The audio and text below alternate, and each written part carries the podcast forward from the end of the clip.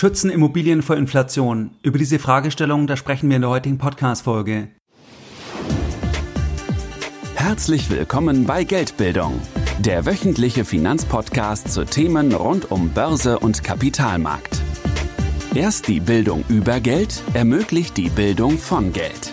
Es begrüßt dich der Moderator Stefan Obersteller. Herzlich willkommen bei Geldbildung. Schön, dass du dabei bist. Jeden Sonntag, da halten weit über 10.000 clevere Privatanleger meinen sonntäglichen Geldbildung-Newsletter und das Ganze schon seit vielen Jahren, seit 2014.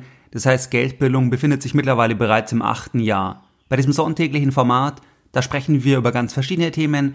Das heißt, es kann sein, dass wir uns antizyklische Investmentchancen ansehen, wenn ich solche Chancen sehe, oder wir sprechen über das Marktsentiment, über allgemeine Chancen, oder wir schauen uns an, was passiert auf der Zinsseite. Da passiert aktuell ja extrem viel, da ist sehr viel Dynamik drin. Das heißt, dass wir uns dann auch anschauen, was bedeutet es eigentlich für verschiedene Assetklassen, beispielsweise auch für Anleihen. Das heißt, solche und weitere Themen erwarten dich jeden Sonntag. Und wenn du jetzt hier noch nicht dabei bist, dann schließe dich uns gerne an. Das Ganze ist für dich kostenfrei und du kannst dich jetzt uns anschließen. Das geht ganz einfach, und zwar indem du auf geldbildung.de gehst und dich dann direkt auf der Startseite mit deiner E-Mail-Adresse für das sonntägliche Format von Geldbildung einträgst. In der heutigen Podcast-Folge, da möchte ich mit dir über eine sehr wichtige und eine sehr spannende Fragestellung sprechen. Und zwar schauen wir uns an, ob Immobilien, also als Direktinvestment, eigentlich vor Inflation schützen. Wenn wir uns mal die Inflationsrate in Deutschland anschauen, dann lag die im April bei 7,4% und im März bei 7,3%. Das heißt, wir haben da jetzt wirklich ein Niveau erreicht, wo doch die Entwertung von unserem Geld sehr, sehr schnell voranschreitet. Unterm Strich muss man auch sagen, dass das Ganze ja schon seit Monaten sich angebahnt hat. Das heißt, wir kommen ja hier wirklich schon seit dem Juli beispielsweise letzten Jahres von 3,8% und dann ging es immer weiter nach oben, jetzt im Bereich von über 7%. Jetzt stellen wir uns natürlich als Anleger, als Investoren die Frage, wann liefert uns eine Geldanlage einen Inflationsschutz und können Immobilien hier vielleicht auch eine Lösung sein? Eine Geldanlage, die liefert uns dann einen wirksamen Inflationsschutz, wenn der Wertzuwachs der Anlage inklusive der Erträge in einem definierten Zeitraum gleich schnell oder schneller steigt als die Inflationsrate. Für 2022, da erwartet die Europäische Zentralbank für das gesamte Jahr für die Eurozone eine Inflation in Höhe von 5,1%. Sollte sich die Inflationsrate auf Jahresebene realisieren, dann brauchen wir bei einer vermieteten Immobilie, da brauchen wir dann eine Rendite von mindestens 5,1%, um zumindest unsere Kaufkraft zu sichern. Jetzt stellt sich die Frage, schützen Immobilien vor Inflation? Es gibt hier zwei grundsätzliche Herausforderungen bei Immobilien als Direktinvestment und bei der Beantwortung der Frage, ob wir hier einen wirksamen Inflationsschutz vorfinden können. Das eine Thema, das ist die geringere Preistransparenz im Vergleich zu handelbaren Wertpapieren, wie beispielsweise Aktien, ETFs, mit zum Beispiel einem Aktienkorb dann, der abgebildet wird, oder irgendwelche handelbaren Themen wie Rohstoff oder auch Wechselkurse. Hier haben wir einen konkreten Ticker. Wir können konkret die Performance messen. Die Performance auf Stundenebene, auf Tagesebene, auf Wochenebene, auf Monatsebene, auf Jahresebene. Das heißt, da gibt es dann keine zwei Meinungen, weil die Daten ja für jedermann einsehbar sind. Bei Immobilien ist es so, es gibt schlichtweg keinen Ticker. Das heißt, bei deiner vermieteten Immobilie, bei deinem Einfamilienhaus, bei deiner Eigentumswohnung, da ist es so, da hast du keinen Ticker. Das heißt, du hast nicht diese Preistransparenz, die du ja erstmal grundsätzlich benötigst zur Performance-Messung, um dann sagen zu können, ob wir überhaupt die Inflationsrate erreicht haben bei der Performance oder möglicherweise übertroffen haben. Das heißt, das ist die eine zentrale Herausforderung. Die zweite zentrale Herausforderung, das ist das Thema, dass Immobilie ungleich Immobilie ist. Jede Immobilie ist ein Einzelstück. Wir besitzen als Anleger immer einzelne konkrete Objekte, die nicht ohne weiteres mit anderen Objekten verglichen werden können.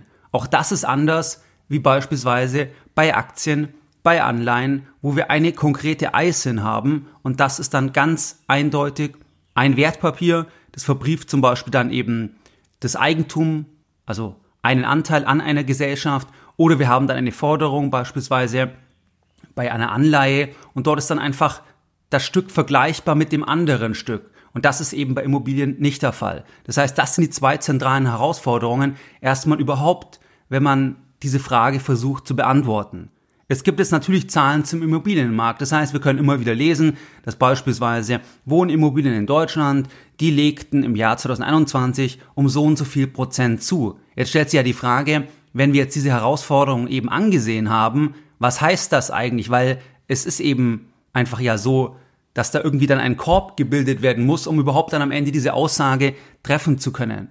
Die Basis der Aussage, dass beispielsweise gesagt wird, dass Wohnimmobilien in Deutschland, dass die um so und so viel Prozent gestiegen sind, die Basis, was dahinter steht, das sind dann Indizes von verschiedenen Anbietern, die auf unterschiedliche Art Daten sammeln und dann diese Veränderung in einem Index darstellen. Beispielsweise gibt es hier den Häuserpreisindex HPI. Dort ist es so, dass dann auf Grundlage von Transaktionsdaten der Gutachterausschüsse für Grundstückswerte das Ganze berechnet wird. Oder es gibt Preisindizes des Verbands Deutscher Pfandbriefbanken, VDP. Hier ist es so, dass das Ganze dann vierteljährlich veröffentlicht wird und die Preisentwicklung von Wohn- und von Gewerbeimmobilien aufzeigt. Und diese Daten, die basieren auf echten Transaktionsdaten. Oder es gibt beispielsweise Wohnimmobilienpreisindizes der Deutschen Bundesbank auf Grundlage von Preisangaben der BulwienGesa AG. Und auch hier geht es dann in die gleiche Richtung, dass man eben versucht, einfach Daten dann zusammenzufügen und dann in einen Index zu pressen, um dann am Ende eben eine solche Aussage tätigen zu können, dass Wohnimmobilien sich so und so in einem bestimmten Jahr entwickelt haben. Die Angebote, die unterscheiden sich jetzt mitunter in Detailgrad der Untergliederung, zum Beispiel Regionen, Städtegruppen, Objekttypen und weichen auch in Bezug auf Preiskonzeption, Erhebung, Aufbereitung und Gewichtung voneinander ab. Aber es ist immerhin der Versuch, das Ganze einfach in einer Zahl auszudrücken. Und wenn wir uns mal den Preisindex des Verbands Deutscher Pfandbriefbanken für Eigentumswohnungen ansehen, dass wir einfach mal ein Gefühl bekommen, in Bezug jetzt auf die Frage der Inflation, ob die übertroffen wurde, dann ist es so, dass dieser Preisindex, der legte zwischen 2004 und 2021 durchschnittlich pro Jahr um 3,9% zu. Zum Vergleich, die offizielle Inflationsrate in diesem Zeitfenster von 2004 bis 2021, die lag durchschnittlich bei 1,5%. Das heißt, hier könnten wir dann die Schlussfolgerung treffen, dass wir sagen, okay, wir können ja nur in die Vergangenheit schauen, das heißt, die Zukunft ist unbekannt, aber die Vergangenheit kann ein Indikator sein oder könnte ein Indikator sein, wie es sich auch in Zukunft darstellen könnte. Und hier wäre dann unsere erste Schlussfolgerung, dass wir sagen, okay, wir sehen hier, dass in diesem Zeitfenster, da haben wir hier eine Rendite erzielt, gemessen an diesem Index, deutlich oberhalb der offiziellen Inflationsrate, und deswegen ist unsere Antwort, dass dann Wohnimmobilien die schützen in Deutschland vor Inflation. Das wäre vielleicht so eine erste verkürzte Antwort, die wir treffen könnten, beispielsweise auch, wenn wir zum Beispiel Immobilien vermarkten würden. Dann könnten wir halt sagen, okay, wir schauen uns das an und betrachten dann Zeiträume, wo das dann auch so zutreffend ist und nehmen das dann auch zum Beispiel in unsere Marketingunterlagen mit rein, dass wir eben dann Interessenten sagen können, schaut mal, das Ganze hier ist extrem sicher, also ihr könnt dann hier einfach die Inflation schlagen und eure Kaufkraft sichern. Über den gesamten Zeitraum, da gab es jetzt also auf Basis von diesem Index bei Wohnimmobilien einen Inflationsschutz. Betrachten wir einzelne Jahre, dann stellen wir allerdings fest, dass es auch zahlreiche einzelne Jahre gab, ohne irgendeinen Inflationsschutz. Das heißt, wenn wir zum Beispiel das Jahr 2004 nehmen, dann ist es dort so, dass hier dann der Index gestiegen ist, der jetzt diese Eigentumswohnungen beinhaltet, dass der Index gestiegen um 0,8%. Im gleichen Jahr lag aber die Inflationsrate, die offizielle, bei 1,7%. Das heißt, hier gab es in diesem einzelnen Jahr keinen Inflationsschutz. Und es gab auch zahlreiche weitere Jahre, wo das ebenfalls der Fall war, dass es keinen Inflationsschutz gab. Beispielsweise sind die Preise im Jahr 2006 sogar gesunken um minus 0,2%. Oder auch 2007, da sind die Preise auch gesunken und gleichzeitig gab es aber eine Inflation. Das heißt, hier konnten wir dann gemessen an dem Index nicht unsere Kaufkraft mit einer Eigentumswohnung sichern. Das heißt also, hier sehen wir schon, dass es in einzelnen Jahren dann sehr, sehr unterschiedlich aussehen kann. Wenn wir uns mal anschauen, was ist eigentlich hier die Ertragsseite? Also bei einem Unternehmen, da definiert ja die Ertragsseite langfristig den Wert des Unternehmens. Das heißt, das ist das Entscheidende. Und bei einer Immobilie, da ist die Ertragsseite, der Kunde, wenn man so will, das ist ja der einzelne Mieter. Beispielsweise bei einer 3-Zimmer-Wohnung, beispielsweise ein Pärchen, dann ist das Pärchen, wenn wir an dieses Pärchen hier unsere Wohnung vermietet haben, dann ist das Pärchen unser Kunde und das stellt dann unsere Ertragsseite dar. Und dann ist eigentlich die Frage, im Prinzip, wie blickt der Markt auf die Ertragsseite? Das heißt, welcher Multiple lässt sich erzielen? Durch eine Multiple Expansion, da kann auch das gleiche Mietpotenzial, die gleiche Miete, die kann plötzlich dann im Kaufpreis mehr wert sein, weil der Markt einfach anders auf die Ertragsseite blickt. Das heißt, das haben wir auch bei Aktien gesehen, eine Multiple Expansion, dass einfach der Blick sich verändert, also die Brille verändert sich. Also das ist eigentlich die eine Ebene der Steigerung von dem Wert der Immobilie, also rein von der Performance-Messung her betrachtet, dass einfach der Markt anders auf das Gleiche schaut, weil die Brille sich verändert. Und das war natürlich in den letzten Jahren massiv der Fall, weil in den Ballungszentren, da sind die Kaufpreise stärker gestiegen im Vergleich zu den Mieten. Die Mieten sind zwar auch deutlich gestiegen, aber die Kaufpreise noch viel stärker. Und dann ist es genau eine Multiple Expansion. Das ist das Gleiche, wie wenn einfach eine Firma zwar mehr Gewinn macht, aber die Multiples noch viel stärker steigen. Das ist dann auch eine Multiple Expansion. Und das ist also so die erste Komponente, die Ertragsseite, wie blickt der Markt auf die Ertragsseite. Und der zweite Punkt ist das Thema, wie stark kann die Ertragsseite gesteigert werden, beispielsweise durch Indexierungen. Also das sind dann eigentlich die zwei Ebenen. Stell dir vor, du lebst von deinen Mieteinnahmen und wenn du jetzt deinen Lebensstandard hast, du möchtest den halten, du hast beispielsweise jetzt mit 65 als Freiberufler, da hast du dir mehrere Immobilien erworben, die sind noch abbezahlt dann bis zu deinem Alter von 65, wo du vielleicht dann nicht mehr arbeiten möchtest und dann hast du beispielsweise Mieteinnahmen von 4.000, 5.000 Euro im Monat, lassen wir Steuern mal außen vor und dann ist ja die Frage, inwieweit kannst du hier diese Mieteinnahmenseite steigern? Das heißt, ansonsten trifft dich die Inflation natürlich im täglichen Bedarf zu 100%.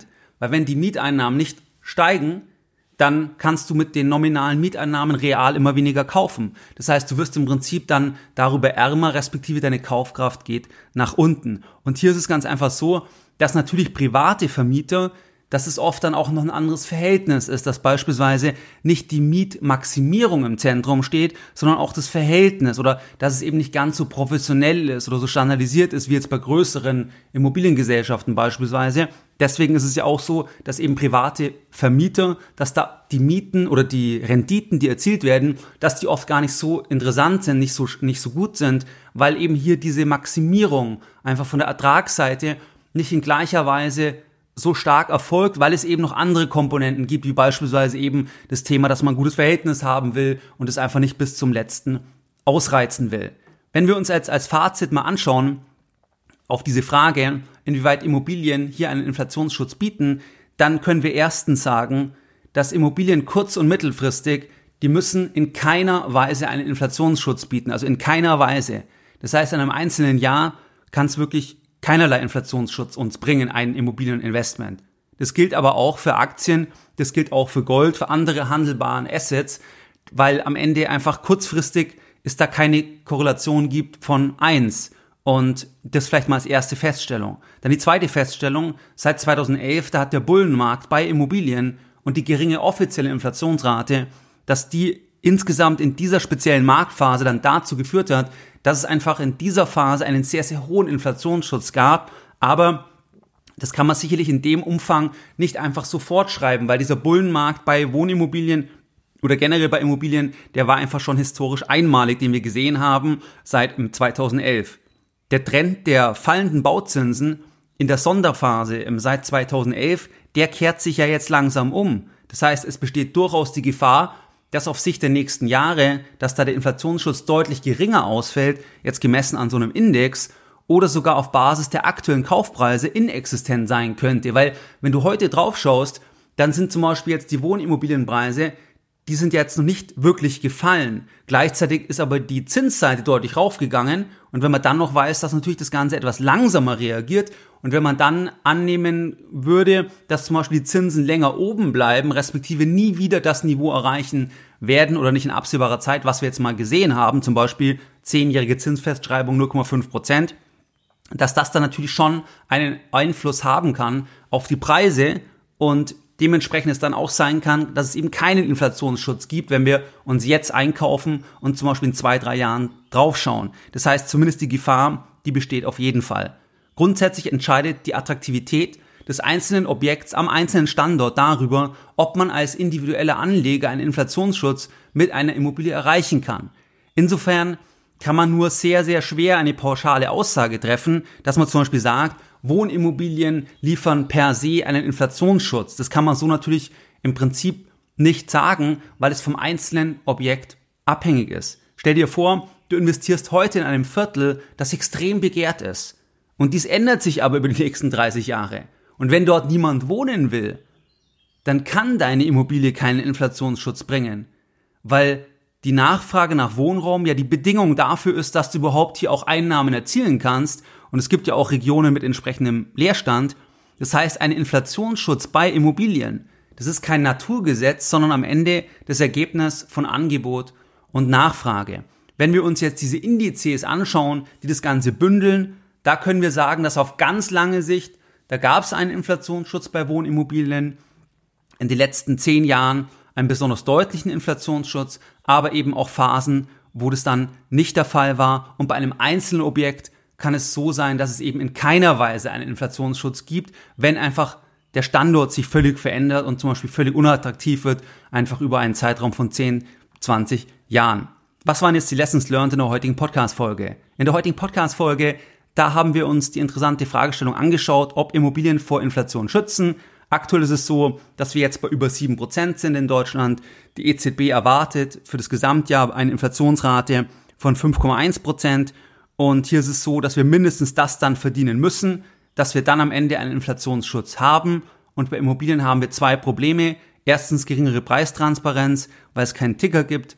Zweitens Immobilie ungleich Immobilie. Jedes Objekt ist individuell. Das heißt, das sind die 2 Grundprobleme. Dann gibt es natürlich Indizes, wie zum Beispiel den Häuserpreisindex oder Preisindizes des Verbands Deutscher Pfandbriefbanken oder Wohnimmobilienpreisindizes der Deutschen Bundesbank auf Grundlage von Preisangaben der BulwienGesa AG. Das heißt, die versuchen es dann zu bündeln auf Basis von Transaktionsdaten in der Regel. Und hier haben wir gesehen, dass es hier schon einen Inflationsschutz gab im Zeitraum von 2004 bis 2021.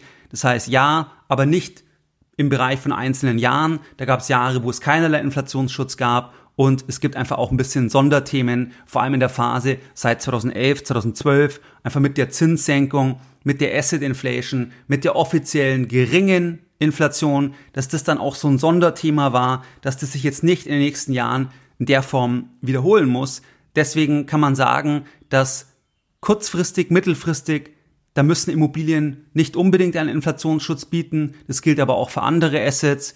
Und dass wir eben dieses Sonderthema hatten seit 2011 und dass generell eben es sehr schwierig ist, eigentlich eine Aussage zu treffen, dass man sagt, also die wir auch verwerten können als individueller Anleger, der ein einzelnes oder Objekt hat oder mehrere einzelne Objekte, weil man einfach dann sagen muss, es hängt am einzelnen Objekt, ob wir dort konkret einen Inflationsschutz dann hier generieren können. Und diese Indizes, die sind halt der Versuch, einfach so auf einer Makroebene da eine Aussage zu treffen, aber im Zweifel bringt uns das nicht weiter. Wenn wir persönlich am falschen Standort die Immobilie haben, dann bringt uns das eben nichts, wenn wir sagen, ja, aber der Immobilienindex XY, der ist um 5% pro Jahr raufgegangen. Das bringt uns dann im Zweifel nicht weiter. Das heißt, das waren jetzt mal die Themen heute in dieser Podcast-Folge und abschließen möchte ich die Folge mit einer Person, einem Milliardär, den ich sehr spannend finde, einfach von seiner ganzen Lebensgeschichte, auch von seiner Art, der ist auch sehr unkonventionell und der auch hier im Immobilienbereich groß geworden ist und wenn dich der interessiert oder wenn dich generell das Thema Immobilien interessiert, dann einfach den auch mal bei Google eingeben und zwar ist es Sam Zell, gibt es auch sehr gute Interviews auf YouTube und mit einem Zitat von ihm möchte ich heute die Podcast-Folge beenden. Real estate isn't just about buildings as inanimate objects. It often reflects the pulse of the nation. Mehr Informationen zu Themen rund um Börse und Kapitalmarkt findest du unter www.geldbildung.de. Und immer daran denken, Bildung hat die beste Rendite.